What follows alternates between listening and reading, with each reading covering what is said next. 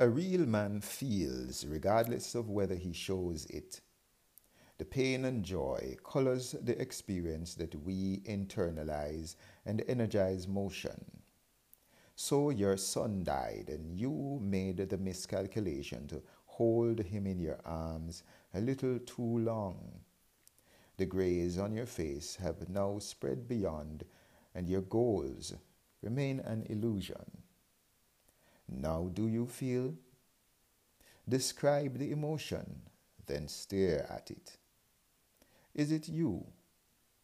Is there a space between the emotion and the watcher? If there isn't, then that's just what is. Feelings just are. They come and they go. No loyalty to flesh. So your wife doesn't love you anymore and isn't even pretending.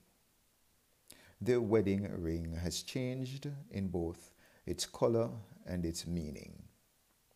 The covenant you've taken disappears as the faith in the God you lied before.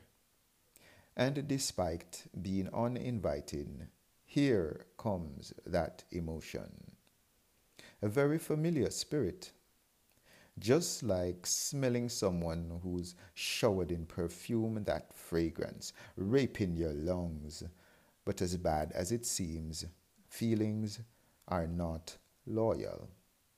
They come and they go, so you can just feel. This human experiment tests to see whether our essence or emotions are real. So describe the emotion, then stare at it like a predator.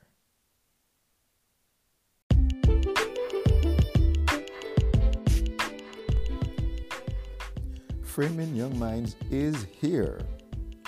If you are missing an easy to read and yet deep resource to refocus your parenting on what really matters, then go to Amazon.com.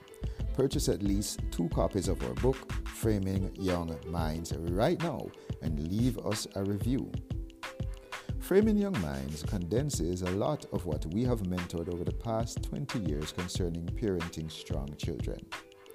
The author or founder, Tanya Price, focuses on eight foundational frames for Christly parenting, which parents who want children to live fulfilled lives must practice. So, join us right now by going to Amazon.com, purchasing at least two copies of Framing Young Minds, and leaving a review. Your children at any age will thank you.